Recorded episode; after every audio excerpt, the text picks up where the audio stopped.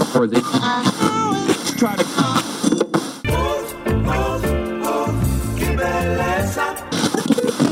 queremos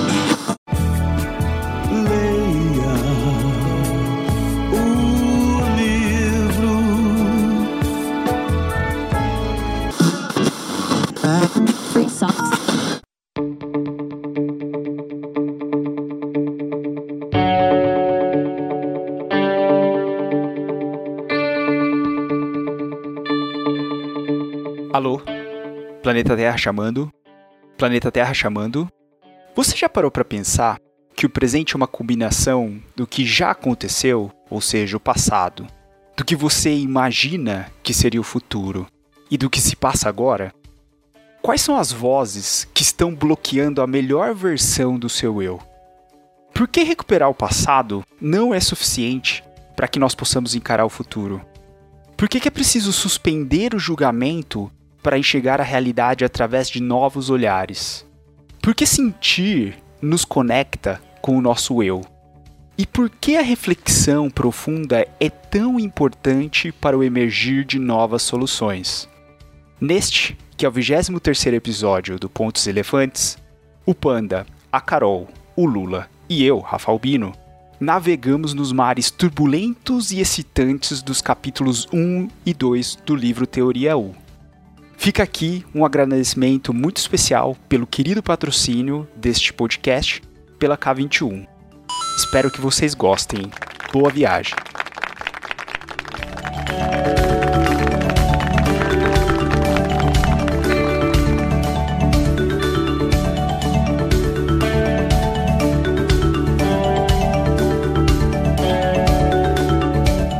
Mas não tinha feito essa relação Que relação?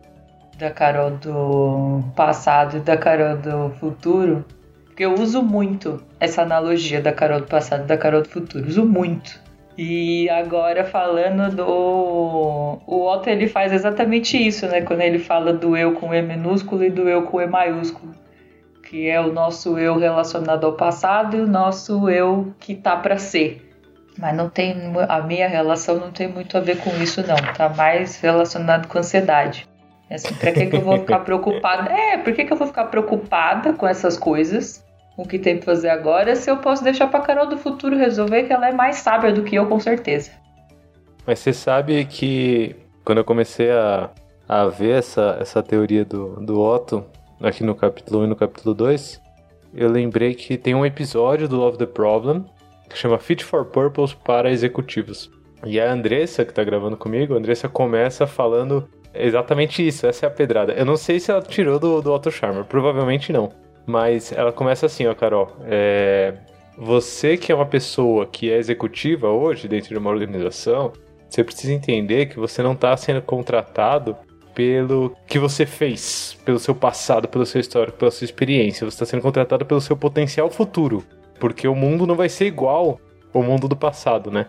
É, o mundo não é tão estável, não é, é tão previsível a ponto de a gente saber que suas habilidades passadas vão servir no futuro. Então é muito mais a sua capacidade de aprender com o que vai acontecer e reagir a isso do que você aplicar padrões que você já encontrou no passado e achar que esses padrões vão servir no momento agora. E aí, a hora que eu tava lendo esse capítulo aqui, que fala do eu, eu minúsculo, eu maiúsculo, a conexão entre essas duas coisas, é, eu grifei pelo menos umas três vezes aqui no, no, no meu livro é, ele falando sobre aprendizagem organizacional, aprendizagem organizacional, aprendizagem organizacional. E por mais que a gente fale sobre trabalho do conhecimento, trabalho criativo, inovação, coisas desse tipo, ainda não caiu a ficha para as organizações que o core da coisa está no aprendizado, está na capacidade da organização de aprender. E que aprendizado, e aí já pegando, eu tô, tô com coisa acumulada aqui, gente. Desculpa, eu li o capítulo, os capítulos inteiros sozinho aqui, eu tava esperando o momento de falar com vocês, né? Mas que esse aprendizado, o, o, aprendizado real, né, o aprendizado de fato que traz inovação, ele não vem de algo superficial, ele não vem simplesmente da observação dos resultados até agora, ou ele não vem simplesmente da observação dos processos. Ele vem de alguma coisa mais profunda e que as organizações se conectam muito pouco, né? E aí ele chama de fonte, né? E aí ele fala que o nosso ponto cego é, tá exatamente em não conseguir enxergar essa fonte, né? Assim. E aí eu me lembrei, por último, para fechar aqui já esse tudo isso que está acumulado dentro de mim, eu me lembrei de uma palestra que eu vi, eu acho que foi em algum TDC. Foi uma palestra de uma dessas grandes consultorias, sabe? Eu não lembro qual delas que era, assim, uma palestra dessas grandes consultorias americanas, assim, é, e era uma galera falando sobre um tema que para mim é muito sensível. E eu falei, pô, muito legal de estarem falando sobre esse tema, mas me parece um pouco, sei lá, artificial, sabe? Me parece, não sei, não tá me, me batendo bem emocionalmente assim. E aí eu não lembro se foi o Rafa Albino, se foi o Rodrigo, se foi alguém da K21 que me falou. É, é que é mecânico, não vem de dentro. E aí eu anotei isso no post-it assim, ó. Ou foi a Carol? Eu anotei no post-it assim, ó. É mecânico, não vem de dentro. E colei assim na minha parede. Até hoje eu tenho esse post-it assim. É mecânico, não vem de dentro. E aí quando eu ouço esse vem de dentro, o que me vem à mente é essa fonte para qual a gente pouco olha, né? Para qual o nosso ponto cego é, impede a gente de olhar. Dito tudo isso, nós podemos dizer que estamos aqui abrindo mais um episódio do Pontes Elefantes, onde nós teremos a oportunidade de discutirmos a primeira parte, né, a parte 1, capítulos 1 e 2 do livro, onde o nosso querido Otto ele acaba nos apresentando aqui vários desses conceitos que o Lula introduziu aqui que eu achei incrível. E aí eu já queria aproveitar e trazer uma pergunta para vocês que ela ficou assim na minha mente processando aqui todos esses dias pós leitura, que foi o que de fato significaria para vocês essa perspectiva que ele coloca aqui do nosso ponto cego ou o lugar interior. O que é isso? O que vocês entenderam como o lugar interior, assim? Eu fiquei muito, né? Eu fui riscando várias vezes lugar interior e aí tentando ver o que, que ele definia, assim, né? Ou como ele, ele materializava isso. E aí, enfim, eu, eu queria escutar um pouquinho de vocês pra gente abrir essa conversa também. Que difícil essa pergunta. Paulada. Paulada nos cinco minutos do podcast. Mal começou, já começa Mal começamos. Pô, eu acho que é esse lugar interior mesmo, né? Acho que tem. Não querendo nem ser. É, assim, a primeira coisa que eu penso quando eu penso nesse lugar interior tá mais voltado para a espiritualidade mesmo, né? Porque muita coisa dentro da espiritualidade fala desse de alma, né? Dessa coisa que tá dentro, que é, que é a nossa essência, que nos define. Mas não necessariamente a gente pode ir por esse lado. O nosso eu é o nosso eu mesmo, né? A nossa. Penso assim, né? Na minha, a minha mais profunda fragilidade a minha vulnerabilidade ali, é onde eu tô mais conectado com aquilo que é a minha necessidade profunda. Não, eu não sei se é exatamente isso, se é aquela coisa que é a, a vozinha na nossa cabeça, né? Se a gente for pensar, ou divertidamente, se alguma coisa nesse sentido eu traduziria. Eu anotei aqui algumas coisas, porque vocês sabem, né, de hoje, que vocês sabem que para mim esse tema espiritualidade é algo a ser descoberto, né? Todo um campo assim que eu tô explorando e bonito. Falo, Nossa, que bonito isso daqui, né? Tava aqui o tempo todo. Ninguém me contou, sabe? É, então eu tenho explorado bastante e ao mesmo tempo eu sou um cara bem cético, né? Assim, é, e aí às vezes esse, esse ceticismo se transforma em ignorância muito fácil, né? Assim, é, eu simplesmente fecho o olho para coisa que eu podia estar tá descobrindo. Então essa leveza com que a Carol fala do tipo, é o que vem de dentro, a espiritualidade e tal, eu ainda não tenho. Quem sabe um dia eu não, eu, não consiga chegar nesse ponto, né? De falar isso de uma forma leve, assim como a Carol fala. É, então eu ainda tô na jornada de aprender, Rafa.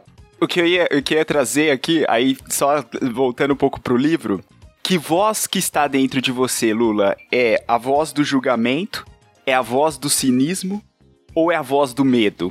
É isso, é, é, sobre isso que eu ia falar exato, porque assim, é, é, essas três vozes aqui, pelo que o Otto fala, elas casam com, o, com os estados, é, os três instrumentos, né? Ele fala, chama três instrumentos, né? O afinamento de três instrumentos. É, antes dos três instrumentos, antes de eu trazer esses três instrumentos, eu queria trazer primeiro o que ele traz antes deles, que é o recuperar, que é o fazer o download, né?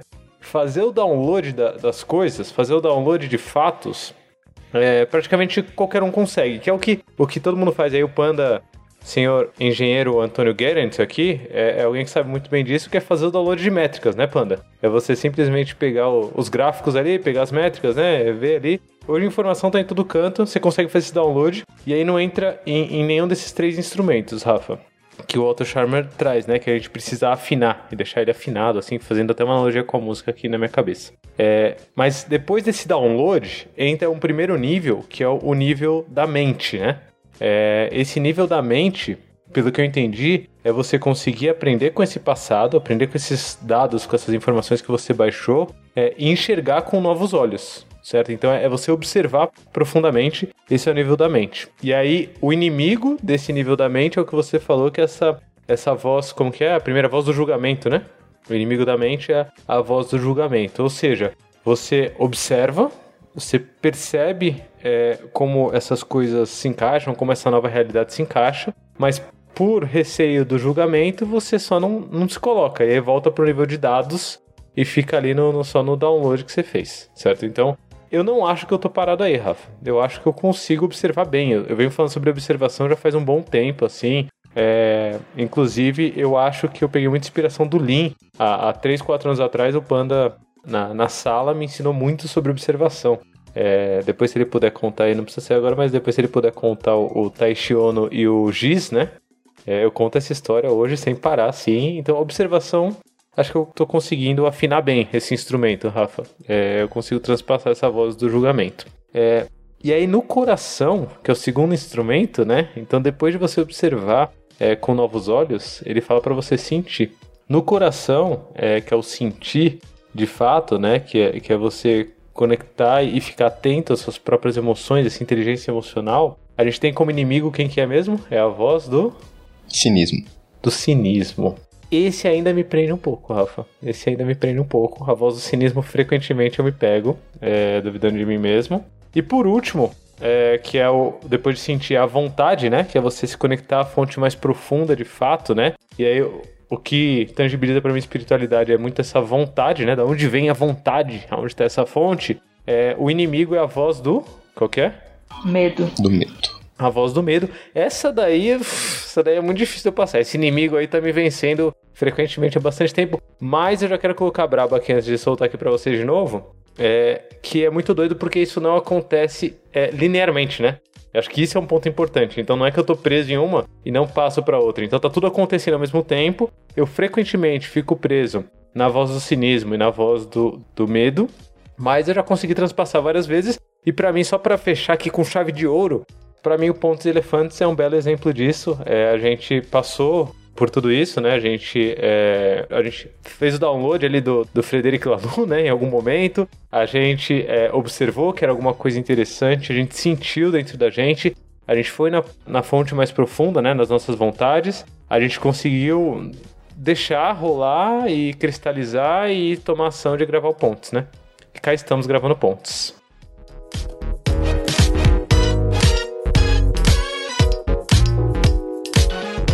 Eu levantei minha mão e ia falar uma coisa, mas vou, antes disso, voltar a pergunta pro Rafa e também perguntar pro Panda se ele quiser responder. Quais são as suas vozes interiores? Né? Com, na verdade, assim, essas vozes interiores estão aqui, né? Estão dadas pelo Otto, mas qual que é a interpretação de vocês disso e onde vocês se encontram hoje? Acho que rolou a explicação toda que talvez eu ia trazer desse olhar de quem sou eu, né, de fato, essa fonte. Tem uma, uma, uma, frase, acho que a palavra caráter que tem nessa frase não é a que representa melhor, assim, mas tipo, caráter é quem você é no escuro do seu quarto, quando você tá sozinho no escuro do seu quarto, né? É, eu acho que talvez a palavra caráter não seja a palavra certa aqui, mas a gente pode usar essa mesma referência, assim. Que é tipo, esse lugar sozinho no escuro do seu quarto é para mim a representação física de um lugar onde não tem essa voz de julgamento, nem de cinismo e nem do medo, né? E eu acho que é ali que representa quem de fato a gente é. Eu, por exemplo, neste exato momento, né? Eu não sei porquê, mas não tá a minha manhã mais good vibes, assim. E não tava até então. Tava uma manhã bem, bem boa, assim. E quando o Rafa perguntou quem que a gente é de fato, eu fui direto nessa imagem ali, né? Das vozes. Tipo, foi na cara, assim. E daí eu tava me, tentando me perceber aqui, enquanto vocês estavam falando. É, a voz do julgamento, neste exato momento, foi uma, é uma barreira que que não tá, não tá fazendo muito efeito, assim, né? A voz do cinismo tá, porque eu de fato não tô expressando aquilo que eu tô sentindo, né? Então ela tá operando super forte, assim. É, até porque eu não sei dizer necessariamente o que eu tô sentindo. Então ela tá nesse momento muito, muito forte. E a voz do medo, então, é, tipo, é a muralha que tá depois disso, né? Porque se eu não passei nem o fato do cinismo, significa que o medo tá lá atrás até reforçando esse cinismo, né? Dizendo, tipo, se você se expressar alguma coisa vai acontecer.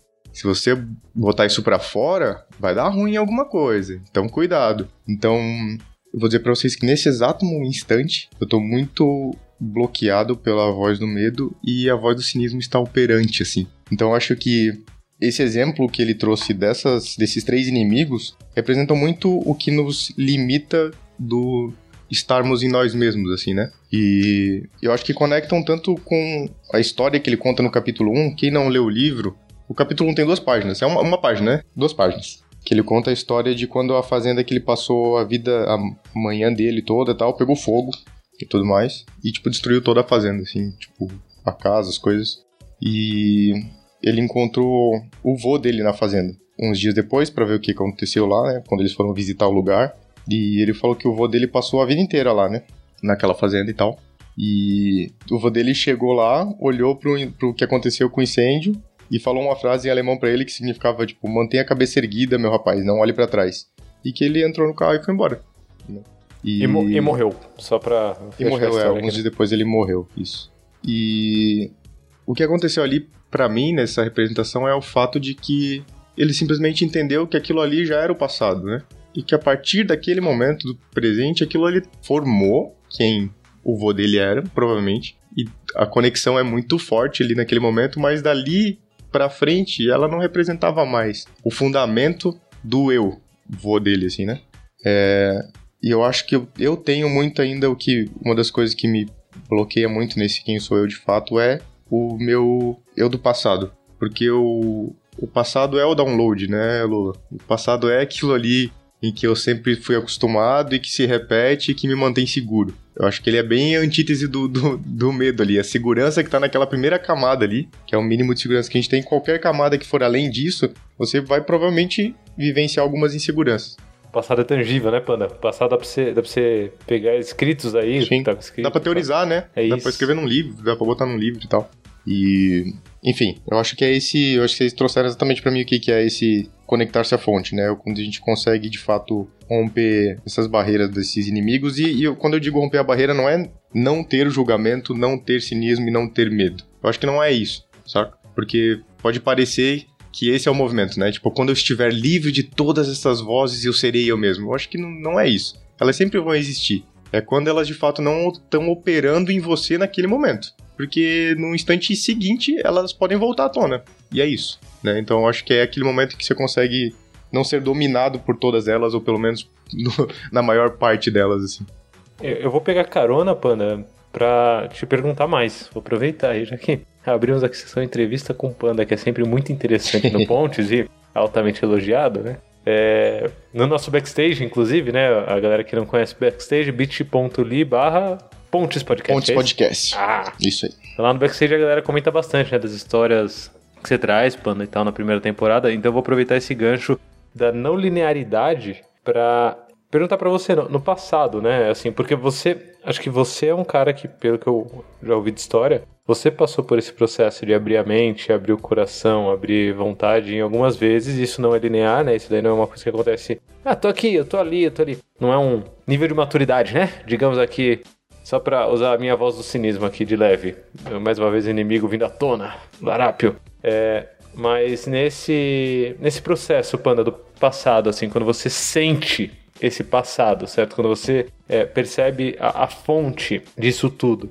É, como que você percebe isso? Assim, é, porque no ambiente que você estava, né, no ambiente de engenharia é, de produção, de, de, de fábrica, coisa desse tipo, é, mente aberta é, é talvez o, o, o, que é mais incentivado no máximo, assim, né? Fora o download é, é mente aberta e olhe lá. Acho que dificilmente alguém vai falar de coração aberto, de vontade aberta, né? E, e de coisas desse tipo, que é o, a parte mais funda do U, né?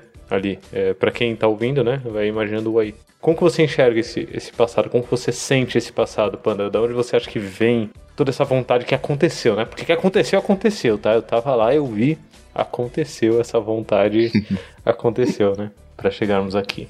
Eu acho que é quando a gente.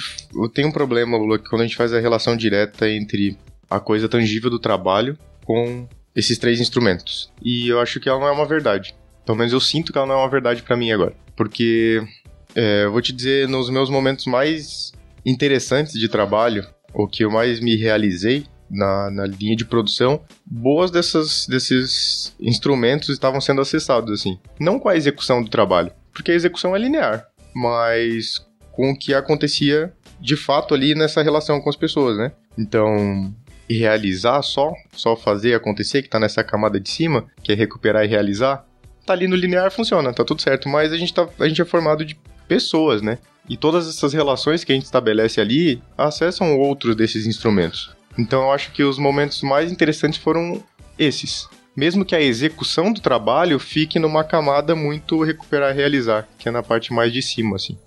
Fica porque quem normalmente lidera essas organizações também não passa dessa camada. Porque isso gera uma conexão de expectativa, sabe? Então, tipo, a liderança dessa organização, que só tá ali respondendo, por exemplo, a uma necessidade instantânea do mercado, uma necessidade instantânea de lucratividade e rentabilidade, uma necessidade instantânea de competição com concorrentes. A resposta dessa liderança para a organização vai ser uma coisa que é fazer o mesmo, fazer o mesmo melhor, talvez fazer o mesmo de forma mais eficiente, como que é, se esse fosse o patamar, que é o simplesmente recuperar e realizar. Vai ser ali num, num nível talvez de eficiência só, assim, sabe? É... Então, para mim, os meus momentos mais complicados de acessar alguns desses pontos foram com as lideranças, diretores dessas empresas que eu trabalhei, muito mais do que no chão de fábrica. O chão de fábrica, a gente vivia muito na questão do observar, que já tá indo para uma camada da, da mente aberta ali, né? A história do GIS que o Lula falou, é, que o Taishi Ono, eu fui numa, numa, numa palestra com o Masaki Mai, que é o fundador do Kaizen Institute, que trabalhou com o Taishi Ono na Toyota. E ele fala que tinha, o Taishi Ono tinha um instrumento que era um GIS, que ele usava muito. Porque o chão, o chão da Toyota era cheio de marca de giz. Ele fazia um círculo, quando tinha um problema em algum lugar, ele levava a pessoa lá e fazia fazia um círculo no chão, falava pra pessoa, fica aqui e observa. Só sai do círculo quando você entender o que, que aconteceu. Por isso que o Lula falou da observação, né? Que já é uma camada além desse recuperar realizar, né? Que a gente já tá indo para observar. E quando a gente vai observar, a gente tem que ir sem o nosso julgamento inicial. Porque a gente já tem com experiências do passado, do tipo, eu acredito que tá acontecendo tal coisa, ou eu sei que tá acontecendo tal coisa, eu sei, né? Mas quando você para ali para observar, você deixa essa certeza e começa a acessar no instrumento da mente aberta, da observação e tudo mais. O que a gente muitas vezes não, não extrapola é essa camada, né? De pro sentir e tudo mais. Mas sim, cara, na, no dia a dia acontece muito mais do que na camada de liderança das organizações. Isso que me deixa um pouco frustrado com o meu passado, assim é saber que é muito mais fácil vivenciar isso de quem tá botando energia para as coisas acontecerem, sinceramente. Talvez essas pessoas tenham encontrado muito mais propósito ou tenham muito maior relação com a fonte, quem elas são de fato, do que algumas lideranças. E como a gente diminui, né, como tá tudo numa pirâmide, a gente tem uma grande, uma grande massa de pessoas botando a mão na massa e talvez a gente encontre mais exemplos ali, estatisticamente até, de pessoas que encontraram quem elas são, o seu propósito, do que numa pirâmide da organização que lá em cima tem algumas poucas pessoas, que talvez essas de fato não encontraram. E daí são essas pessoas que lideram essas organizações, sabe? Então acaba fazendo essa reação em cadeia no restante da estrutura toda. Então. A coisa tá invertida. O, o Walter ele fala sobre liderança, parece que a coisa tá invertida, né, Pando? De alguma forma aí na maioria das organizações. É. Mas quem é você, Rafael Albino? Quem é o seu eu, a sua fonte? Olha, essa aqui é uma pergunta, né, difícil de ser... Começar amanhã tranquilo, né, Rafa? Suavezinho. Di... Dificílima, assim, pra ser respondida. E aí, eu, eu achei muito interessante a, a reflexão dentro dos dois capítulos, assim. Acho que a, a primeira que me, me fez, né, pensar bastante sobre foi desses conceitos do eu do passado e o futuro, assim. É, para mim, quando eu, eu estava pensando um pouco sobre isso, eu fiquei muito parado, literalmente suspenso quando eu vi esse conceito. E aí falando, caramba, olha, e aí a brincadeira à parte, né? O Rafael com R minúsculo, o Rafael com R maiúsculo, né? Porque ele usa o, o eu é do passado como minúsculo e do, do futuro maiúsculo. E aí eu achei muito interessante porque é, foi meio que uma primeira, um primeiro momento onde eu me deparei que, de fato, é, o presente, que é o estado do agora, ele é justamente os, esses conflitos entre esses dois eus, assim, né? É uma, uma percepção que. É a tela em branco, né? Exato. Esse, o momento presente, ele é o artista na tela em branco, todas as vezes. Exatamente. E aí, isso foi um negócio muito assim, bah! Caramba, que loucura! Eu literalmente dependo dessas coisas, né? Eu, eu de alguma forma tenho as minhas âncoras passadas e ao mesmo tempo, né, é, o, o que me resta dado que eu estou vivendo o presente, é projetar esse futuro, né? E aí e é imaginar esse futuro. Então, isso, isso para mim acho que foi um primeiro, um primeiro assim, estalo que de fato é, os conflitos que existem dentro do presente, eles de alguma forma são reflexos dessa dualidade entre é, futuro e passado. Então essa foi para mim, tipo, e aí eu falei assim, ótimo, então quem sou eu hoje, né? Assim, dado que, que eu sou esse produto dessas, dessas duas partes. E aí eu acabei refletindo bastante sobre, ótimo, eu sou uma pessoa que, sim, tem muito produto daquilo que eu fui, mas ao mesmo tempo, é, eu preciso gerar questionamentos dentro de mim que criem essas lentes diferentes. E aí, quando entra de fato dentro da perspectiva né, da, do, da teoria que ele apresenta e as ideias do U, assim, né? Eu literalmente falei: olha, será que eu, primeiro, no mundo que eu tô vivendo hoje, eu tenho minimamente me concentrado em buscar fontes que me deem uma visão do agora é, assim, que sejam fontes diferentes daquilo que eu que, que o mundo se apresenta para mim, eu tenho tentado buscar outras referências, a não ser aquelas que reforcem a realidade que eu quero enxergar? Essa foi a primeira pergunta que eu me fiz. Aí eu falei assim: hum, beleza. Parece que os perfis que eu fico seguindo nas redes sociais eles reforçam um pouco aquilo que eu gosto. E aí, isso é bom, ruim, não dá para julgar, enfim, né? Aí eu, eu fiquei pensando um pouco sobre isso. Aí depois, quando ele vai afundando um pouco mais e trazendo pela perspectiva do observar, né? E aí é justamente você tentar é, refletir sobre o que está acontecendo ali no agora, eu, eu fiquei pensando assim, né? Nesse mundo agitado que a gente tem vivido, assim, né? De eu preciso tomar decisões, micro decisões a todo momento. Eu preciso, de alguma forma, estar tá sempre ali é, mostrando que eu sei um determinado caminho, assim. Será que isso me permite observar? Me dá essa, esse tempo de observar, de contemplar a situação e tudo mais? Eu falei assim, é, às vezes não. Às vezes a gente quer, fica com essa ansiedade porque a gente é estimulado, estimulado. E aí, quando ele entra do retirar-se e refletir, que aí é o, justamente o, essa conexão com o eu, assim, né? E, e permitir esse, esse saber interior, assim, é, eu, eu fiquei muito reflexivo, assim, de quanto tempo eu tenho passado conversando comigo mesmo, assim, né? E, e não é, respondendo as coisas que acontecem fora, né? Para as pessoas de fora, assim. Então é um pouco daquela demanda interior de poder, sabe, sentir as coisas, de perceber as coisas, para ir poder agir, né? E, e, ter um olhar diferente e, e tentar repensar as coisas. Tô dizendo tudo isso porque quando, ao ler esses dois capítulos, assim, eu não cheguei a uma resposta muito óbvia, né? Tipo, assim, ah.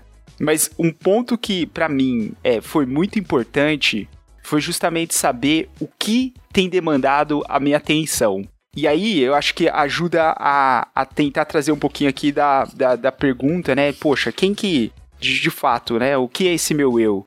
E aí eu acho que, assim, é aquilo que de alguma forma eu vejo que pode ser importante para aquilo que se passa comigo agora, para aquilo. E nesse final de semana, por exemplo, quem fui eu, né? Eu fui a pessoa que consumiu o CD, a gente tava falando aqui, o CD do Jonga, porque ele, ele foi meu ponto de atenção nesse final de semana. E, e aí a, a ideia foi justamente fazer interpretações e tentar fazer leituras sobre a, minha realidade é, em cima daquilo, da, daquilo que ele compartilhou, tanto no, vi, né, no, no clipe, quanto na, na letra, quanto então foi um pouco disso, assim. E aí, só para fechar o meu ponto aqui, acho que a reflexão que eu queria trazer para as pessoas é o quanto nós estamos nos dando tempo para que a gente possa fazer essas contemplações assim e que nós possamos fazer essas interpretações sobre coisas interessantes que são trazidas no mundo exterior assim mas principalmente que nos façam, tipo, é, enfim, nos bagunçar, nos bagunçar. Eu acho que é isso, assim, né? E tirar um pouquinho a gente dessa nossa zona do conforto, dessa zona do eu sei de tudo, dessa zona do eu preciso tomar decisões é, de curto prazo e, e, porque assim estão demandando isso de mim, eu não tenho tempo para pensar. Então acho que é um pouco o que eu queria que as pessoas se bagunçassem um pouco mais, porque acho que o que eu entendi da inflexão do U é assim, você se bagunçou, remexeu do que tá acontecendo dentro de você, e a partir dessa nova configuração, aí você, pum, aí você vai lá e vai agir e vai tentar experimentar e ver se essa nova forma de enxergar o mundo ela faz sentido ou não e recria isso. E aí e eu achei muito louco, porque pra mim, o U, ele, na verdade, não. Eu não sei se foi proposital ou não, mas para mim tinha que ser um O, porque, tipo assim, é um círculo. Essas coisas, elas. Elas voltam, você entendeu? Ela não é que, tipo, ah, beleza, atingiu o estado exterior de novo. Não, aí você volta e aí do exterior você fica. Enfim, eu, eu imaginei isso um loop que a gente não sai desse loop assim, mas enfim, acho que talvez para a parte do marketing do livro, ou até mesmo para vender a teoria, o U é mais bonitinho porque parece um sorriso, né? Assim. Então, acho que fica aqui a, a observação tentando responder essa, essa pergunta tão difícil. Temos spoilers, inclusive, que tem um outro movimento que é um A. Temos spoilers. Olha! E quem ouviu o episódio com o Marcelo Cardoso aí, que deve ter saído na semana passada, ele traz uma, um spoiler aí. Então vamos ver. Talvez aí, Rafa, não feche num ciclo e talvez tenha uma outra percepção com um olhar contrário. É... E eu vou, só vou falar uma coisa sobre o ciclo. Ele me causa ansiedade, eu tenho percebido nisso agora. Como se eu nunca pudesse sair de lá. Então o U me deu um pouco de esperança, porque, tipo, uma parada vem e ela vai, e, tipo, vem a outra parada no futuro, saca? Que eu não vou ficar naquele ciclo ali. Eu tenho. Quando você falou do ciclo, me deu até um aqui, ó. Uma palpitação da ansiedade. Eu não sei qual é o argumento do Otto, mas tá aceito, Panda. Aceitei esse. Uh, fico com.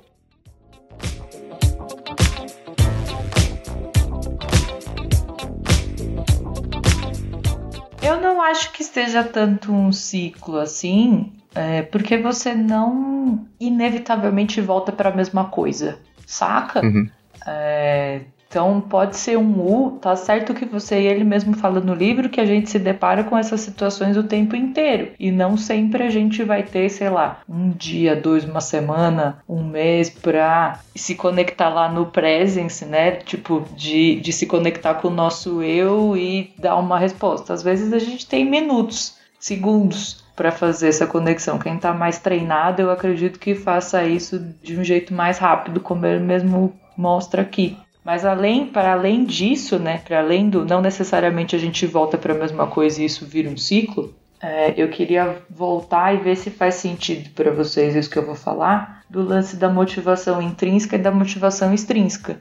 Porque quando a gente aí falando do eu, né, e das vozes, quando a gente tem as motivações no outro, a, o nosso julgamento ele é muito maior, o nosso crítico é muito maior com nós mesmos e com o restante do mundo. É o nosso o nosso medo de errar é muito maior porque a gente tá ali pautado no que o outro tá dizendo sobre nós, no que o, o outro pode ser que o outro diga sobre nós, né? Que é o lance do a minha ideia, o que eu acho que o outro tá pensando a meu respeito que é uma grande loucura. E isso que nos paralisa, é isso que faz a gente não não dar um passo à frente ou não fazer uma coisa, porque a gente fica ali tentando adivinhar o que o outro vai achar de nós e se é bom ou se não é. E é aí que entra o eu com E minúsculo, né? As nossas experiências do passado, porque é muito mais fácil a gente pegar os dados que a gente tem pregressos e falar, ó, quando decisões foram tomadas dessa forma ou quando eu agi assim, eu fui muito mais bem recebida do que quando eu agi assado. Então eu vou tomar decisões aqui por esse lado ou então da minha experiência passada, essas coisas aqui já deram certo. Ainda que não seja o ideal, mas dá certo, a gente chega em algum lugar. Então eu vou tomar decisões baseado nisso para não ser julgado, né, para não para não passar uma impressão a respeito. Quando, e aí, olha a loucura que é isso. A gente se anula, às vezes a gente anula aquilo que a gente acredita ou aquilo que a gente realmente quer, que é essa voz interior verdadeira, na minha opinião. Então, quantas vezes eu já não me anulei, já não fiz coisas que eu não concordava 100%, pensando que se eu fizesse tal coisa, a outra pessoa reagiria de tal forma quando eu não sou a outra pessoa. Eu nem sei o que ela tá pensando, onde ela tá, o que ela tá fazendo. E aí eu perco esse, esse chamado interior. Enquanto vocês falavam, o Rafa citou o Jonga aí. E enquanto ele falou de bagunçar, eu lembrei da Lineker também, com zero, né? Ele falou várias vezes bagunçar e, e ela repete muitas vezes na, na, na letra, né? Deixa eu bagunçar você, deixa eu bagunçar você. E no sentido positivo, né? Não é do tipo, vou te zoar. É, é muito no sentido de. Deixa, deixa eu tirar aqui o, o, que tá hoje, o que você tá preso aí, e a gente sair em lugar novo, né? O novo surgir. E tudo isso que a Carol falou é, me parece ser muito o status quo lutando para continuar existindo, né? Assim, é o passado. E aí cai lá na introdução que a gente falou sobre é, aquela mania, aquele, aquele perfil que é muito comum de quem quer fazer o passado é, ser o futuro ou de quem quer é, lutar contra é, qualquer outra coisa diferente, mesmo que não seja o passado, né? É, assim, no, no futuro. E aí eu percebo, Carol, que na, nas artes, e aí ele usa frequentemente a analogia do, do artista na frente da tela, né? Da pessoa que é artista na frente da tela ali, ele fala do resultado da pintura, ele fala do processo de pintura, ele fala sobre a tela em branco e a vontade que vem de dentro, né? Que entra na motivação intrínseca que você falou. Enquanto eu ouvia o CD do Jonga, inclusive fica a dica aí, né? O Rafa já falou, CD disco sensacional que saiu esse final de semana. Que eu acho que Vai dá, tá dá lá pra... no backstage a referência. Aí, ó, bit.ly barra podcast. Não, Pontes Podcast. Desculpa, Panda. Eu tô aprendendo ainda. É, aliás, fica aqui um parênteses rápido aqui só pra deixar a informação bagunçada mesmo, né? Já que é pra bagunçar, a gente bagunça. É, não sei se perceberam o padrão, mas o ponto sai toda terça-feira. Lá o backstage tá atualizadinho toda terça e tudo mais. Mas voltando pro que eu ia falar sobre artistas e música, é, eu consegui ouvir nesse CD do Jonga é, um pouco da fonte, né? E ele consegue cristalizar isso, ele consegue sair do outro lado e, e trazer isso como ação nesse novo álbum. Eu fico meio chocado porque eu falo, caraca, ele tava claramente perdidão ali, várias dúvidas na cabeça e tudo mais. E mesmo assim ele consegue descer na fonte e cristalizar isso e sair com uma ação com resultado que é o, o álbum publicado e eu consigo ouvir tudo isso que ele passou, assim como o próprio Emicida, né? Assim, se você for pegar o amarelo, ele é basicamente o final do U que o Emicida fez durante bastante tempo, assim, e você sente essa fonte. Mas o que eu queria era menos falar sobre artista, e mais falar sobre por que, que isso não acontece tanto nas organizações é, que não são baseadas em arte hoje, né? É, assim, nas organizações, a gente pode falar aí do mercado financeiro ou, ou qualquer outro mercado que envolva trabalho criativo. É, eu acho que o primeiro ponto é que essas organizações não se veem como organizações do trabalho criativo de fato artista é criativo na essência, né? Não tem como falar de um artista que não tenha sucesso e não seja criativo, né? Então não sei se as organizações se veem assim, mas dentro de um mundo cada vez mais complexo, e acho que o Marcelo Cardoso trouxe isso também no, no, no episódio passado, dentro de um mundo cada vez mais complexo, a criatividade é a essência, porque a gente não consegue prever o futuro. Então você tem que ser criativo. E aí me leva a dois pontos que eu anotei aqui muito fortes do capítulo, que para mim foram duas pedradas, que é o primeiro que ele fala sobre administração e distração. É muito doido porque os dois têm o mesmo final, né? Administração e distração. Então, às vezes, a gente tá tão distraído com o, o, o que aconteceu no passado, tão distraído com o que a gente tem que manter no presente, que a gente esquece de ser criativo pro futuro, né? A gente fica distraído com as outras coisas e se esquece do que tá emergindo, do que tá surgindo, do que tá criando.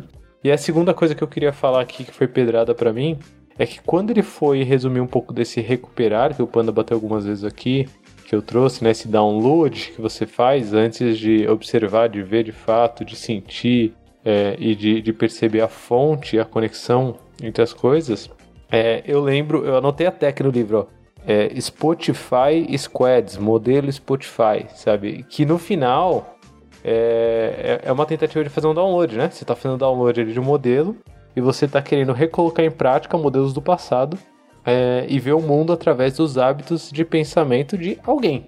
É, e a quantidade de alunos é, ou de clientes que aparecem presos ainda nesse download é, é, muito grande, né? E aí eu acho que entra um, um, trabalho também que a gente faz bem aqui no Pontes, que é tentar ir um pouco além, né? Ver com novos olhos, sentir a partir do campo, é, entender a conexão com a fonte original para a coisa sair do outro lado se a gente estiver falando sobre inovação, sobre trabalho criativo, né? Sobre trabalho nesse mundo cada vez mais complexo. O Lu, tem. Ele traz um exemplo nesse capítulo que é. Ele conta uma, uma parada da Xerox lá e eu achei interessante. Ele trouxe que inventaram várias coisas, um monte de parada de inovação, mas a Xerox por si só como organização não soube tirar proveito disso, né? Capitalizou para outras empresas e não para a própria Xerox. Mas a reflexão que um cara traz aqui na discussão desse momento é do tipo, imagina se a Apple contratasse um dirigente tipo da Pepsi. Ele dá o exemplo da Pepsi aqui, né? Que traria uma baixa cognição do tipo baixo custo, alta qualidade, qualquer coisa. E como isso afundaria provavelmente a Apple, né? E porque faz essa relação entre os cientistas que são aquelas pessoas que usam esses arcabouços que já existem e a gente emprega eles de forma eficiente e eles funcionam, comparando eles com aqueles que deixam emergir as estruturas apropriadas, né? Então ele, ele de novo volta pro exemplo da arte, ele fala de artistas chineses, japoneses que podiam ficar lá refletindo na frente de uma lanterna a semana inteira e de repente falar, nossa, e pintar uma coisa incrível, assim, sabe? O processo de não só de execução daquilo que já estava entendido, já tinha vivenciado, mas deixar emergir aquilo que deve emergir naquele momento, assim, né? E eu tenho uma relação muito forte com o que a gente aprendeu num contexto bem ocidental, né? De eficiência e tudo mais. Inclusive, se a gente falar para as organizações, quase todas elas são baseadas nessa escola de administração de eficiência, assim, né? Então, é muito difícil a gente. Essa escola de administração de eficiência, né? é muito difícil a gente incluir um outro nível de mudança, assim, né? Eu, acho que o, o Otto Charmer faz, mostra muitas relações com esse desenho do U, assim, né? Esse capítulo 1 tem pelo menos vários desenhos, né? Dessa, dessa relação, e uma que eu gostei muito é a dos cinco níveis de mudança, onde ele faz a conexão de um lado do U pro outro, né? Então pensando que o U tá descendo e subindo, ele faz tipo, a parte de cima da, da descida e a parte de cima da subida, a parte do meio e tudo mais ele coloca cinco níveis que me chamaram muita atenção. Que o primeiro até tá fora do no desenho, assim, que é o reagir. Do desafio para solução. A gente vai direto nessa camada, assim, né? Depois é de reestruturar, que é se concentrar em trazer à tona a realidade atual e criar uma nova estrutura e prática. Que também não está muito profundamente. Está muito parecido com o desafio, com o reagir, né?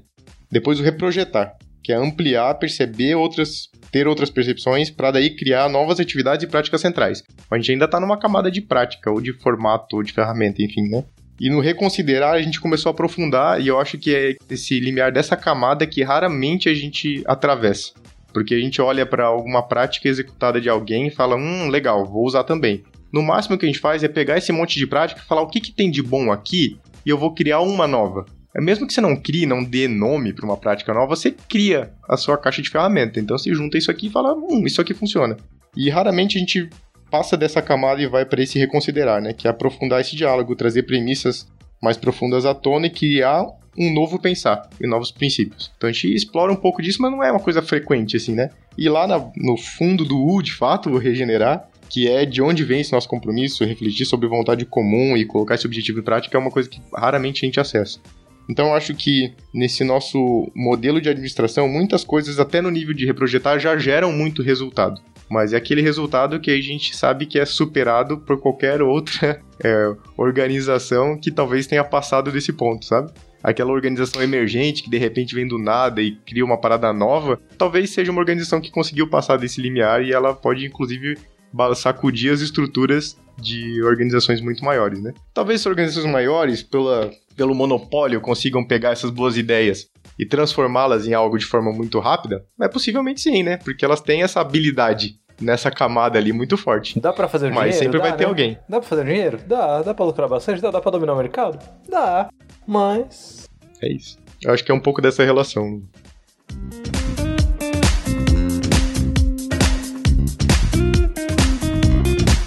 Eu queria compartilhar um pouquinho dessa questão do intrínseco, extrínseco e, e aí voltar um pouco nesse ponto que o Panda também trouxe aqui. Porque quando ele, ele cita essa questão da, da academia, né, e, e como as pesquisas elas acabam sendo feitas e, e as pessoas boas cientistas elas conseguem recombinar coisas, isso é, é uma forma de você conseguir gerar ciência, mas as pessoas que são cientistas, né, de primeira classe, elas apenas relaxam permitem que a estrutura apropriada se forme, assim. Eu, eu queria trazer algumas coisas conectando, sabendo um pouco desse universo acadêmico, né? O extrínseco e o intrínseco, com relação à pesquisa, assim, né? O, o extrínseco, geralmente, ele diz muito respeito a, poxa, quantos papers você está tendo publicados dentro de journals aí que são super importantes, relevantes e coisas do gênero, né? Quantas bolsas você está conseguindo ganhar é, por conta dessa questão, dessa sua publicação, dessa sua produção, das conexões que você faz é, com outras comunidades acadêmicas externas? Isso tudo tá de fora, tá vindo de fora, certo? E, e é muito louco porque, por exemplo, pegando um pouco da situação do Brasil, os fomentos para as pesquisas, eles são muito orientados por essas, esses indicadores de produção. E aí, quando a gente entra dentro desses indicadores de produção, geralmente a gente não tem tempo. O que a gente está preocupado e preocupado é muito desse pensamento da eficiência, que né, a gente estava discutindo aqui, assim, o Panda trouxe e tudo mais. E aí, o lado da eficiência faz com que as coisas elas ficam, fiquem suspensas dentro de, assim, beleza, a gente rearranja aqui algumas, algumas teorias, publica e, tá, é o suficiente. No intrínseco, que é do tipo assim, poxa, não, o que, que é minha vontade própria, o que, que é, né, eu quero fazer a minha contribuição para o universo, eu quero aqui de alguma forma conseguir trazer uma pesquisa é, acadêmica que possa ser relevante, atingir esse tipo de estágio dentro do, por exemplo, da situação sendo cientista no Brasil, é muito difícil, assim. Eu, eu não imagino, por exemplo, uma pessoa falando assim, não, eu fiquei 20 anos é, estudando e coisas do gênero, e aí fui lá, criei uma teoria, e essa teoria ela acabou emergindo é, de escutas que eu fiz com pessoas executivas, porque eu fiquei num laboratório de inovação e de aprendizagem lá no MIT. Porque eu tive a oportunidade de circular o mundo é, fazendo consultorias, assim, né? E, e, conseguindo, de alguma forma, levar essas, isso aqui que eu tô criando pra prática.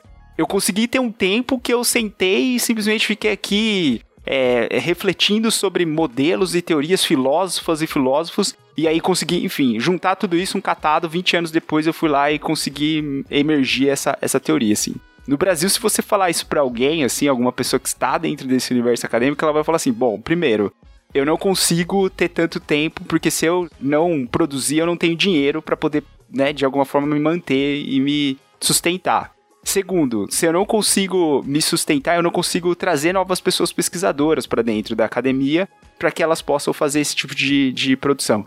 Então, eu acho muito louco, porque realmente, assim, né, me posicionando, assim, e aí até fazendo esse tipo de conexão com que, com que o Otto, ele propõe aqui, é, o meio, ele acaba influenciando muito a forma como você vai conseguir aprofundar dentro dessa, dentro do U, assim. E aí, eu acho que, individualmente, é, é super possível a gente é, recuperar as coisas, observar, fazer as reflexões e agir de forma é, diferente, principalmente em temas que a gente né, discute aqui de vez em quando sobre ah, o racismo, o machismo, enfim, coisas ligadas assim ao eu sendo desenvolvido, né, um eu melhor futuro. Perfeito.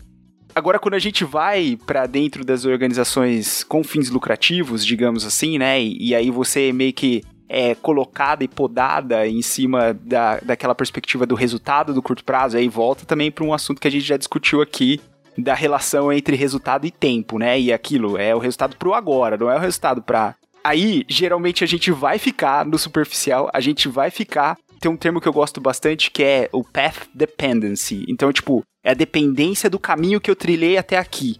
E aí é do tipo assim, eu vou voltar pro. Volto algumas casinhas da minha trilha e falo, ah, isso aqui funcionou, testa. Ah, isso aqui funcionou, testa. Então é como se eu ficasse ali restrita àquele caminho que eu já fiz, né? E não necessariamente estou querendo abrir novos caminhos, assim. Então eu acho que essa é uma. só uma, uma reflexão. E a última que eu queria trazer antes de passar para Carol é o seguinte. E quando eu vi essa, essa teoria do Otto, e aí para quem tá nos escutando, tem um psicólogo chamado Coleman, ele tem uma teoria chamada teoria da banheira de Coleman. E depois eu vou colocar lá no backstage. Que ele, o Otto, ele menciona rapidamente aqui a teoria das instituições, que ele fala das, das instituições macro, meso e indivíduo. Ele, ele, ele só dá uma só dá uma pinceladinha nisso aqui. Mas o Coleman, lá em 80, ele é um psicólogo, ele fala sobre isso, que existem coisas que são mais macro, que são mais abstratas, e que geralmente elas são observadas em cima das instituições. Então, assim, são as regras políticas, coisas que ficam explícitas dentro da, da instituição. E tem o micro, que é o indivíduo, é a pessoa. E aí, o que, que acontece? Para que as transformações elas aconteçam no macro, elas têm que passar por esse fundo da banheira, assim, né? Pela base da banheira que as pessoas entenderem o porquê, as pessoas conseguirem de alguma forma se sentirem o porquê, se conectarem com o porquê, para que depois aquilo em, acabe emergindo pro macro, assim. Então, eu não sei se, o- se o Otto vai falar sobre o Coleman aqui, mas quando eu bati o olho, eu falei assim: nossa, eu já vi isso aqui em algum lugar. Então, fica para quem tiver interesse, assim, porque eu acho que é uma boa aula sobre transformações organizacionais. É, essa, essa teoria, pelo menos o que eu tô. que a gente tá sendo apresentado aqui nesses dois primeiros capítulos, eu fiquei com essa impressão, assim. E aí eu acho que pode ser muito útil para nos transformar, mas para transformar os lugares onde nós estamos também. Então, fecha o meu comentário, Carol. Vou até dar uma respirada para começar a falar o que eu ia falar. É, enquanto você estava falando, Rafa, o que eu escrevi aqui na minha anotação que eu queria compartilhar com vocês é que o novo é incontrolável, né? O novo ele não não dá para fazer um novo de forma controlada, porque a gente não sabe o que vai acontecer. A criatividade é incontrolável. A gente não sabe para onde ela vai e nem nunca vai saber. Que é o que ele fala aqui do monge ficar parado olhando para a luz até que chega um momento que ele faz: Ah, tá, entendi. A gente não sabe quando isso vai acontecer e nem o que vai emergir daí. Já diz a palavra, né? Emergente. A gente não faz ideia do que é o novo. Quando a gente fala, ah, até falando de inovação, né? Ah, a gente precisa inovar, não sei o quê. Não fazemos isso. Não tem. É por isso que as empresas hoje criam os labs, né? Os lugares de inovação, porque aí você tem um ambiente controlado para inovar, que é uma coisa que por si só é uma, da minha visão, é uma contradição em termos. Né? Não, não dá para você inovar de forma controlada, porque você não sabe o que vai aparecer. É justamente por isso que a gente inova, é justamente por isso que a gente busca o novo. A gente olha o que está acontecendo aqui, né? A gente observa o que está acontecendo, nos observa como a gente se relaciona com isso que está acontecendo e alguma coisa emerge dali. E vai saber o que é, vai saber. E aí a gente fica, até no exemplo que você deu da pesquisa, né? A gente fica operando o futuro a partir do passado. Então a gente fala assim, eu não, eu preciso de gente aqui, eu preciso fazer tal coisa, porque para eu fazer a pesquisa eu preciso de gente, porque se eu não tiver gente eu não tenho o dinheiro, então eu vou aqui fazer a mesma coisinha que a gente faz, que a gente sabe que vai dar o retorno. E aí depois a gente pensa em fazer alguma coisa que é inovadora. Esse depois ele não chega. Percebe que a gente tá, a gente, o momento presente, a gente já tá lá na Carol do futuro. Aí voltando aqui para Carol do passado da Carol do futuro, não dá para eu entender o que a Carol do futuro vai ter. Eu não consigo agora prever isso, é impossível. Eu falar o que, que a Carol vai ser daqui um ano, o que, que a Carol vai ter disponível daqui um dia, uma semana para ela tomar as decisões que ela vai tomar, seja lá quais sejam. E a gente fica operando nessa loucura de achar que a gente vai prever isso e não vai, porque o novo é incontrolável, a criatividade é incontrolável. A gente não sabe para onde ela vai, o que, que a gente vai usar, o que a gente precisa. Muito louco isso. Acabou, acabou para mim. pra mim chega. Você não consegue prever, mas você consegue sentir, Carol. Você não consegue sentir o que vai acontecer, mas você consegue sentir o momento, né? Você consegue sentir o que tá acontecendo, você consegue sentir a Carol de agora e você consegue talvez chegar nesse saber interior. Por que, que eu tô falando isso? É, por dois motivos. O primeiro motivo, você, você usou o Lab como exemplo, né? É, eu gostei muito desse exemplo porque tem uma parte aqui que ele fala assim, ó.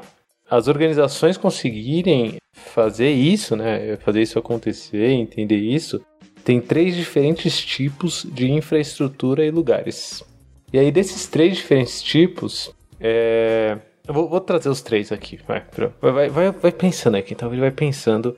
O primeiro tipo de infraestrutura que ele faz, é, que ele traz aqui, é lugares e infraestruturas que facilitem uma visão compartilhada. E aí ele chama isso de co-sentir, certo? Então, lugares e infraestruturas que permitam você co-sentir. O segundo que ele fala é lugares e casulos de reflexão e silêncio profundos, que facilitam o ouvir profundo e a conexão com a fonte da presença e da criatividade verdadeira, tanto individual quanto coletivamente. Ele chama isso de co-presencing. É... E por último, ele fala lugares e infraestruturas da prototipagem prática de novas formas de operar, de modo a explorar o futuro mediante o fazer, que é a cocriação. Então, essa primeira parte, essa primeira infraestrutura é muito para sentir, consentir, né? A segunda infraestrutura que ele fala é muito do saber interior.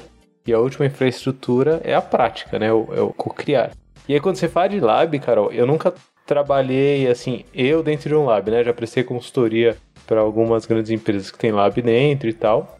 E a infraestrutura, aí agora é, é, o pulo do gato, né? A infraestrutura que eles colocam é só a infraestrutura de co-criar, praticamente. Assim, passa levemente nessa de consciente, muito de leve, assim. Essa de co-presence, assim, tenta, mas de maneira muito superficial e quer sair do outro lado do U, com a cocriação é, de um jeito, sei lá, é, inovador, de fato, né? Assim, esse é o sentimento que me passam os labs. Mas eu, o, o que eu queria falar de fato, o segundo fato que eu queria falar é é que esse episódio, enquanto a gente grava, eu tô sentindo um clima pesadão, assim. E é engraçado, é muito engraçado. Assim, não pesado, mas calmo e, e meio introspectivo e tal, com menos risada, sabe? E é engraçado porque casa muito com o momento do livro, né? Porque a gente tá é, é, entendendo melhor como que desce no. Ele não tá falando tanto como que sobe de novo, como que cristaliza isso, como que você toma ação e tal. Ele tá falando muito de descer do U e ele tá abordando isso pelo ponto cego, né? Então a impressão que eu tenho e o que eu sinto dentro de mim é que é, a gente está começando a lidar com esse ponto cego um pouco mais conscientemente. Isso não é um processo que a gente vai fazer do tipo, caraca, uou, e pá, não. É um processo que vem muito de, de, de sentir mesmo, né? De, de ir descendo e entendendo e tal. Mas eu consigo sentir dentro de mim um comichão, sabe? Assim, é do tipo, Caraca, que discussão foda, assim. Eu acho que eu esperei minha vida inteira, assim, pra ter essa discussão, sabe? Pra sentar aqui e estar tá conversando sobre isso e descer, assim, nesse U e, fazer isso de uma forma um pouco mais consciente. Porque quando eu percebo que eu fiz esse caminho alguma vez, foi muito doido, assim, foi muito maneiro, sabe? E fazer isso de forma consciente também é muito doido, sabe? Já tô ansioso, tipo, o que, que vem no próximo capítulo aí? Tá, tá animador, hein? Quais vão ser as discussões? E por aí vai. Então é, é muito maneiro sentir esse comichão, assim, sabe? Dentro de mim.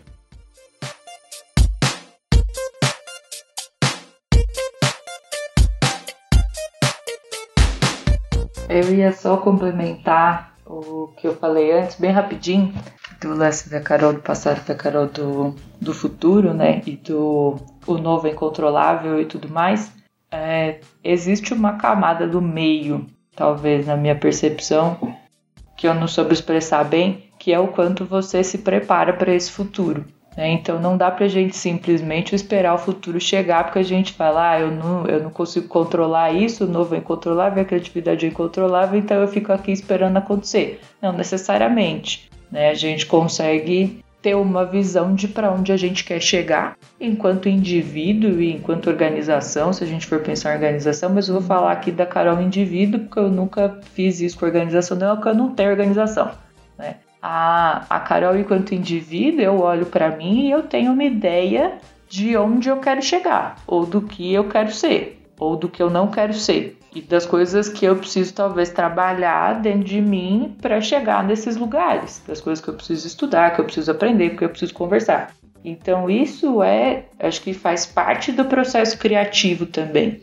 É assim, eu não sei exatamente aonde eu vou chegar. Pode ser que eu tenha uma ideia agora de para um lugar que eu vou e aí eu percebo no meio do caminho que eu panaca, né?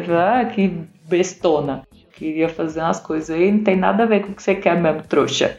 Vai para outro lugar. E tudo bem também, né? Porque a gente faz, o processo criativo também envolve estar errada. Também envolve errar e também envolve pisar na bola, né? Falar coisas que eu não preciso dizer ou fazer coisas que eu não precisaria fazer, porque faz parte disso, desse processo. Por isso que ele é incontrolável. A gente não consegue acertar sempre, mas a gente consegue se preparar para isso, seguir numa direção. Que eu acho que para mim é essa coisa da voz interior, né? Eu olhar para mim e falar qual que é a direção que eu vou tomar agora, baseado no que eu quero fazer, baseado naquilo que eu sou, no que eu espero para mim num futuro daqui para frente. Acho que até encerrando tudo, respondendo a pergunta que o Rafa fez lá no começo, é, a voz interior para mim se traduz assim hoje, né? De eu olhar, lidar com uma situação que eu talvez não saiba como resolver voltar para mim e falar, tá, mas qual é a direção que eu quero tomar a partir daqui, né? Para qual desses lugares aqui vai me levar mais próximo de onde eu tô achando que eu quero chegar? E aí, cara, eu acho que eu vou trazer também uma, uma reflexão para essa, né, tipo, a resposta, inclusive usando como base o livro, que é a mente aberta, e aí é muito aquela ideia de tentar remover os vieses que existem, né, dentro do, de, do nosso dia a dia. Então é um pouco daquela aquela intenção de questionar de forma proativa, né, a, as coisas que estão se apresentando, assim. E aí, poxa, será que faz sentido eu repensar? Então é abrir a minha mente. É a questão do coração aberto, e aí é entender que eu não vou saber de tudo, e isso tá tudo bem, e me acolher com relação a isso, né, e dizer, poxa, beleza, se eu tô sentindo dúvida, se eu tô sentindo ansiedade, se eu tô sentindo é, algum tipo de incerteza, tudo bem, faz parte do jogo. E, e a questão da vontade aberta. E aí, para mim, é muito desse quesito de. Agora que eu reconheço quais são os meus medos, quais são as minhas crenças que estão me bloqueando de agir diferente, assim. E aí, a partir disso, é tentar desconstruir essas crenças, e acho que o autoconhecimento e, e as questões ligadas às ressignificações, né, são muito importantes para que a gente possa é, fazer esse futuro ser um futuro diferente, um futuro sem as amarras. Então eu acho que eu achei muito interessante tudo isso, porque é, chegando o, o, acho que o, o, agora, o presente e o que de fato significa essa perspectiva do, do contemplar, é, eu acho que vai muito dentro dessa, dessa ótica do desconstruir, se acolher e de também se reconstruir, assim. Para mim, acho que isso ficou muito explícito, assim, em tudo que eu escutei e aprendi hoje aqui, e agora fez sentido para mim. Acho que é isso. É, tem um ponto, talvez, que esteja na base do U, que é o que me dá essa sensação desconfortável no momento, assim, né? Que é essa relação do presencing, da vontade aberta que o Rafa trouxe de deixar ir, que é a descida do U, e o deixar vir, que é a subida do U, né? O começo da subida do U. E o deixar ir é algo difícil, né? Porque ele é baseado em várias coisas que já fazem parte dessa construção desse caminho, né? Ou do, de, da Carol do passado, né? Que a Carol trouxe ali. E, e eu tendo a, eu, panda, o meu panda com P minúsculo, meu panda do passado, a naturalmente voltar para ele para tentar responder coisas do que o panda com P maiúsculo está vivenciando, sentindo, ou vai vivenciar, vai sentir. E hoje eu já tenho consciência, eu come começo a ter consciência de que não é o caminho. Já faz algum tempo, né? Essas nossas conversas aqui, no Pontes e todo o contato que a gente já teve antes daqui e com as pessoas que estão ouvindo a gente, que a gente já se encontrou em algum momento e a gente construiu esse olhar de que o do passado já não serve para as respostas do futuro, e mas ele tem uma relação de, de luto muito forte, né? Porque ele é uma construção. No meu caso, é uma construção de 33 anos. E eu acho que esse é um pouco do sentimento que eu tenho. E por isso que talvez esse episódio tá com esse, esse clima mais pesadão, assim. Me falaram alguma pessoa que. Andressa Chiara, maravilhosa, que é uma pessoa que tem esse, essa relação com sentimentos, ela falou que a minha cor, quando ela me imagina, é um verde candy color. E ela me, inclusive, quando ela me falou da minha cor, ela me deu dois exemplos. E falou: esse aqui é quando você tá com muita energia. E esse aqui é quando você tá com energia muito baixa. E eu tava meditando de manhã e eu me imaginei essa cor que ela falou. E ela estava completamente acinzentada, assim. Tava quase apagada. E porque para mim esse esse deixar ir tem uma relação de luto muito forte, para minha percepção assim, né? E, e eu tenho que lembrar constantemente não me julgar com coerência retrospectiva assim. Então, de não olhar para o passado e dizer assim, putz, olha aí, ó, perdeu 33 anos da sua vida, cabeça de vento. Podia ter aprendido isso antes. Mas não tem como, porque foi o caminho que me trouxe até aqui. Então, em vez de eu pegar esse, essa dependência do caminho, Rafa, que você trouxe, muito obrigado, que me joga lá pro passado para repetir aquilo pro futuro, quando eu corto isso e falo, não, isso não é mais o caminho, gera para mim esse sentimento de luto, porque daí, o que, que eu faço com esse caminho todo? Sabe o que eu construí até aqui? O que, que eu faço com isso que sustentou essa jornada? Assim, tá, eu, eu abro mão disso? É, deixa aí, sabe? Tem que deixar aí. Tudo bem, vai ter uma relação de luto com isso? Sim, mas deixa aí. Porque novas coisas estão por vir. O caminho para frente, se a gente virar e olhar para frente, né, Rafa? Que a gente só tá olhando para trás, pro caminho lá. Se a gente olhar para frente, tem muita coisa por vir ainda. Então acho que para mim é, é isso que talvez representa um pouco do meu sentimento hoje aqui, que é uma relação de luto muito forte assim. E é isso. Boa sorte para quem quiser pegar para fechar isso aqui, que eu quero ver que vai ter briga aqui. Eu vou trazer só uma provocaçãozinha antes do Lula fechar, porque ele vai fechar. que é essa sensação de perder 32 anos da minha vida. Aí eu faço uma pergunta para você, Panda. É, até com essa relação de luto e tal. O que, que a gente escolhe, né? O que, que você escolhe? Continuar perdendo mais 30 anos, vivendo sob a mesma lógica? Então pensar assim, perdi 32 anos da minha vida. Eu posso escolher ficar onde eu tô e daqui 30 anos perceber que eu perdi 60 ou mudar agora a minha perspectiva, deixar ir e deixar vir e ganhar 30 anos daqui para frente. Certo? Tô louca? Que isso, né? Por mais que a gente tenha essa sensação de que a gente perdeu, a gente vai continuar perdendo? Porra! Vamos ganhar então. Se a gente tá perdendo agora, que é o que o Rodrigo falou aqui no chat, o Rodrigo chegou, tá assistindo a gente, que vocês não estão vendo que eu vou lançar a brava. Ele escreveu que transcender incluir é basicamente isso. Assim, eu percebi uma realidade nova que inclui a minha realidade anterior. Eu transcendi e incluí. Que lindo isso! E que bom, que bom que demorou só 32 anos para perceber. Tem gente que não percebe nunca. Né? Gasta uma vida. Olhar para casa pegando fogo e aceitar é muito difícil. É muito difícil. Olhar para tudo, cara, que foi construído e tal, ver que tá pegando fogo, tá tudo em cinza e falar: é, tá bom. Faz sentido. É, é, é muito difícil. E aí a parte mais difícil, Panda, é que a casa vai estar tá sempre pegando fogo, sabe? E, e, a gente valorizar a mão de Shiva, sabe? É, Shiva, salvo engano aí, vejam na Wikipedia, mas é deusa indiana que, que traz a destruição, né? Que destrói. Aceitar que a mão de Shiva faz parte é, da vida, né? Que a, morrer é, é essencial para a vida, é muito difícil, é muito difícil. Mas o, o, o Otto ele faz um convite aqui para saber o quão desperto a gente tá, né? Quanto essa, essa destruição, é esse ciclo da ausência, né? A gente entender que a casa tá pegando fogo e fala, é, tá pegando fogo, ó. Interessante. O que será que vem por aí, hein? Qual será que é o próximo passo? É, e aí a promessa, era isso que eu queria fechar, né? A promessa que ele faz aqui é que nos próximos capítulos é, a gente vai falar sobre como começar a operar no futuro à medida que ele emerge e não baseado na casa que já não existe mais porque está em chamas, e aí ele vai trazer, ele, ele tangibiliza, e essa daí foi a crítica do, do Marcelo Cardoso, né? Inclusive no último episódio, porque o Otto tangibiliza em como uma organização aprende, né? Assim, ele, ele promete é, isso de como uma organização aprende, por aí vai. Que aí já põe bastante o pé no chão, né? O, o Ken Wilber já, já larga. Nesse momento, o Ken Wilber fala, ah, deixa quieto esse bagulho aí, eu vou, eu vou deixar um pouco mais no campo é, das ideias aqui. Mas essa é a promessa do próximo episódio. Eu tô ansioso, porque a casa tá pegando fogo. Eu não sei o que eu faço enquanto a casa tá pegando fogo. O frio na barriga é grande, mas o futuro que vem também promete. A raiz é forte, então a gente tá plantando e colhendo ao mesmo tempo. Vamos ver o que, que o Otto traz aqui no próximo episódio de Pontos Elefantes. Abraço, galera. Beijo!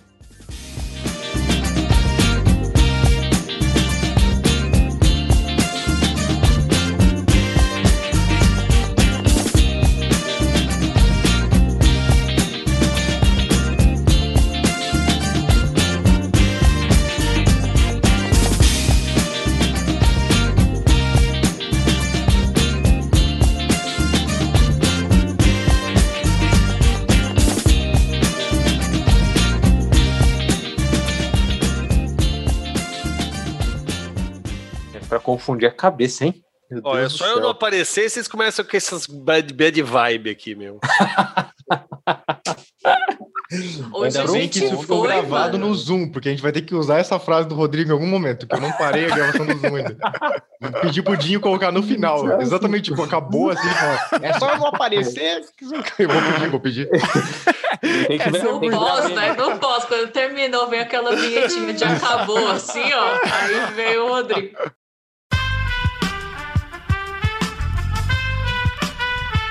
Esse podcast foi editado por Aerolitos Edição Inteligente.